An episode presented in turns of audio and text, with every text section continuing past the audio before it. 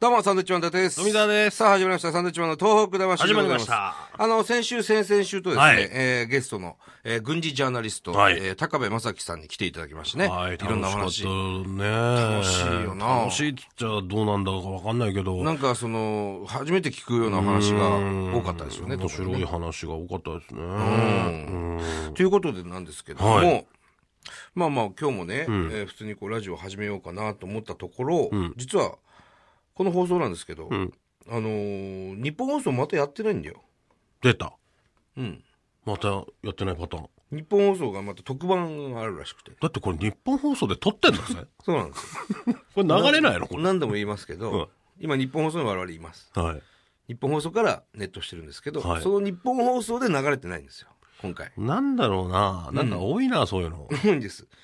だから、はい今回はですね、特別なんですけども、はあの、先週、先々週のゲスト、高部さん、軍事ジャーナリストの高部さんとい。のはい。お話、僕らいっぱいしました、正直。はいこれ10分番組ですけども、20分以上喋りました。はいはいで、その特典音声、お、いわゆるですね、オンエアに載ってない未放送バージョンをお送りしようと。お、この東北地方で聞いてらっしゃる方々に。ざまみろ、日本放 送。いや、別に聞いてる人は悪くないよ。聞いてる人は ありがた聞いているです。人は聞きたいだろう、それ。はい。そなうんで、ですかそのバージなョン、未放送部分をですね、うんえーぜひ聞いていただきたいなとはい思いますんで。ちょっとこんなこと聞いていいのかもわからないですけいや、ど。もう聞聞くっきゃないですよ、それ例えば、まあ、殺されかけたっていうね今お話でしたけど、高部さんも、はい。まあ、戦ってるわけですから、その銃を持ってるってことはええ。こ殺したこともあるんですかまあ、その辺は、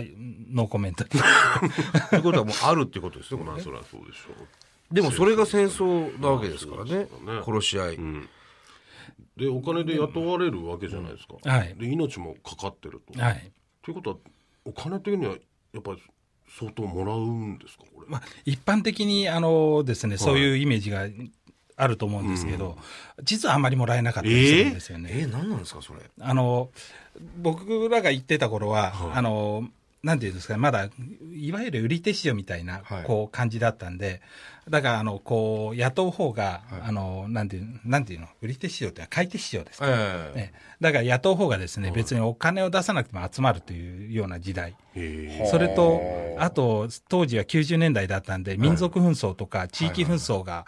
いっぱいあった頃だったありんまで、したね、そういうの起こるのって大体貧しい国なんですよね。えそうすると持ってないんですよ、もともとお金を。えなるほど、ええしかも、給料が大体の場合、現地通貨で支払われるんで、ああそうすると両替レートにまたガンと落ちて。下がりますよねえええじゃあもう本当に高部さん的にはお金で言ってるわけじゃないお金で言ってるわけじゃいないですね。ななもう、何何なんですかまあま あ、いわゆる、わざもわうざ言ったのは、あの、やっぱりあの、小さい頃の軍人への憧れ、自分のためじゃなくて人のために命を懸ける軍人という姿に憧れたんで、それで、いえやでもそんなねその、ええ自分の危険身の危え険を感じるような場面があっても、ええそういう時ってどう思うんですかうわもう失敗したもう帰ろう帰ろうとか思わないんですかあ、もう全部思います、思います、すごく。あやっぱそうなんですかやっぱ思います。あの、もうその瞬間は、やっぱ閉じた日本にいればよかったと思うんですよね。やっぱそうなんですか、ええ、もうあの、アフガニスタンにいた頃も当時90年代の頭ぐらいだったんですけど、もう見つかった瞬間に、あ、閉じた日本にいればよかったと思った瞬間に時計が見えたんですよ。ええこれ時差を考えたら、ちょうど、あの、竹内さんの元気が出るテレビがやってる時間元気ああ、日本にいて元気テレビ見てればよかったと思ったことあるんで すそよね。の瞬間そんなこと思いもう伏せた瞬間目の前にあの腕時計があっいたやんですちよ。ょっと余裕感じてるじゃ限定なでやいでっすかたーみたいなこの時 間一瞬でねでもいや親のこと考えたりするのかなと思ったらでもそういう時ってこう、え一瞬こう走馬灯のようにみたいなのあるじゃないですか、まあそうですねいこと結もあ構るバカなことが頭に浮かぶんですよねそういうシリアスなことっていうよりも僕そう思いました本当にあの時計見た瞬間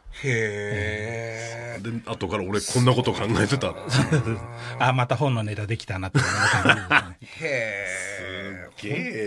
本当なに誰もが経験してないことを経験してるわけだからねもちろんでもね本当にもう当時はもうなんていうんですかねあもう必死だったですねだからお金とかも全然関係なかったし、まあ、アフガニスタンにいた時なんか23か月前線にいてもうもらった給料8000円とかそれぐらいでしたんで23ヶ日本円月に直すとほん、えそれでも別に金のためじゃないからえあそうです金のためじゃないからも経う験としてそうですあの現地通貨にすると8000円ってもうものすごい札束だったんで、はいはいだけどもらった瞬間にもう周りにいる友達に「はいお前はいお前、えーはいお前」あげちゃうんですかみんなこう和室紙にしてその札束やってて、もうもう自分のもう現地通貨でもらうし、ええあのもう自分よりもこいつら困ってるからと思ってそれみんなにまあなん日本円にしたら8000円ぐらいだったんで。なんですか神様ですかいやいや違う違う い。なんて素晴らしい方。ええどうせあのもう紙くずみたいなもんだと思ったんですよ現地の通貨だしあー札はもらっても8000円だからはいあげても痛くないなと思ってみんなにやったんですよええそしたら4、5年ぐらい前に、日本で、あの、あの、なんですか、イベントがあって、ええそこで世界のお金扱ってるブースが出てて、はあそこ見に行ったら僕とのもらってた通貨と同じアフガニが置いてあったんです、はいはいアフガニスタンのお金。ええわあ、懐かしいと思って見たら、はい5枚ぐらいで5000円ぐらいで売ってたんですよ。ええ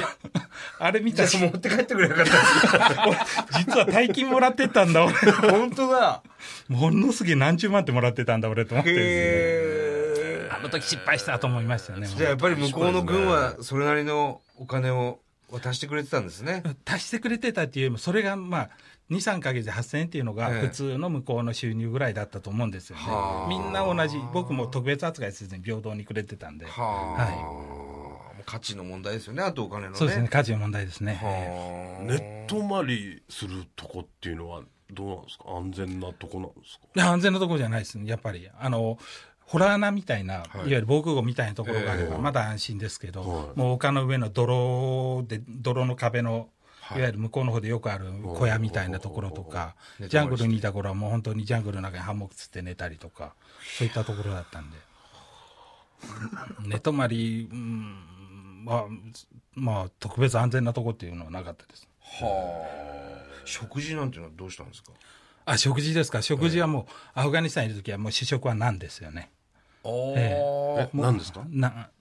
いや、もう分かった。なんだよなんあいわゆるなんでなすっんて言われてんねん。あそうですなんですかじゃねいやすごい笑ってくれた から嬉しいなとえ。なんですよね。いや、もうさすがプロの芸人さんだなと思いました。恥ずかしいです。恥ずかしいわ。すげえ面白いもなうジャングル、ミャンマーのジャングルにいた時は完全なもうジビエでしたよね。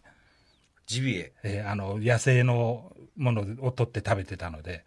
もう猿とかネズミとかリスとか鹿とか、まあ鹿とか熊があればいよかったんですけど、トカゲと熊か食、べるオんですかトカゲとか、あと虫。え、はい熊を要するに倒して。あ、そうです。あの、熊を倒して。えあの銃はあるんで武器はいっぱいあるんで、はい倒せるんですけどあの向こうの人に一番言われたのは、ええあの熊がいるところにいるときは、一番最初熊を殺したらダメだよって強く言われたんです。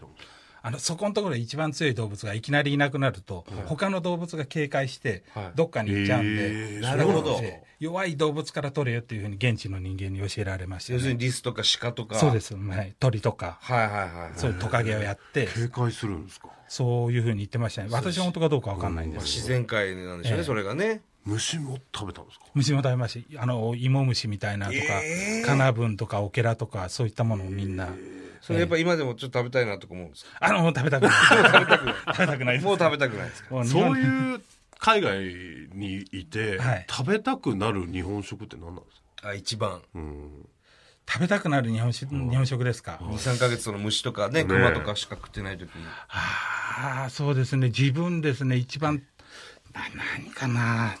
え、日本に帰ってきてた、本当に、え帰ってきたその日はコンビニの弁当でも本当にうまかった。そんな感じ ですかええそれだからもう本当に、あの、日本のものは何でもよかったです、もう。はあ。一回、あの、何ですかね、あの、塩昆布を、あの、ええ日本の人からくれたことがあって、塩昆布、は日い。本人が何人か向こうにいたんですよえ。あの、細いじゃないですか。ええあれ一本ずつみんなで分けましたもんね。うこうわー一本ずつこうやって美味しかったですか美味しかったです。本当に美味しかったです。忘れられないですよね、そういう味忘れられないです。もう。それと長谷への松茸のお吸い物ですか。ああ、はいはいはあいれはいはい。、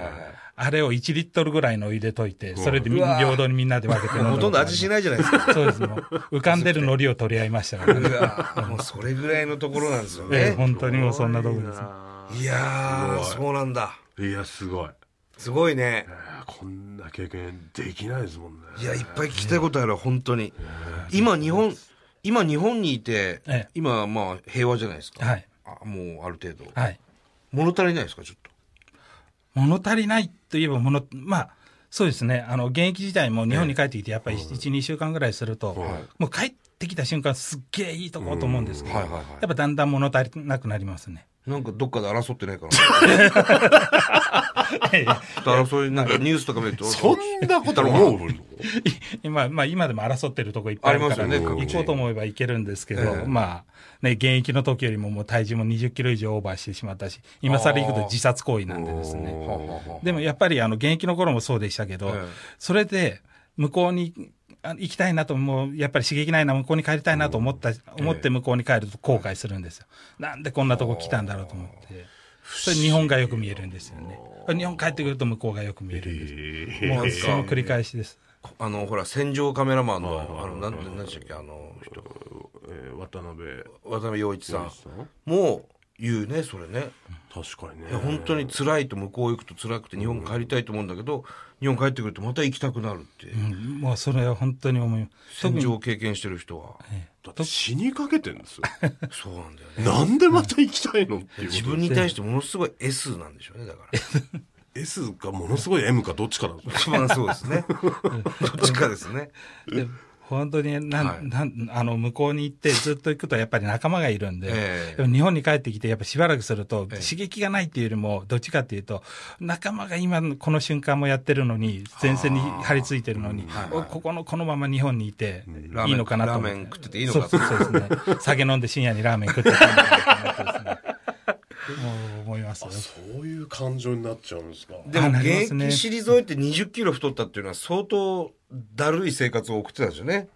あ、もう、もう、あの、 20キロ軍隊時代に一生分走ったんで、もう二度と走らないと思います。もういいと走るものう、。もう走るのはいいですね。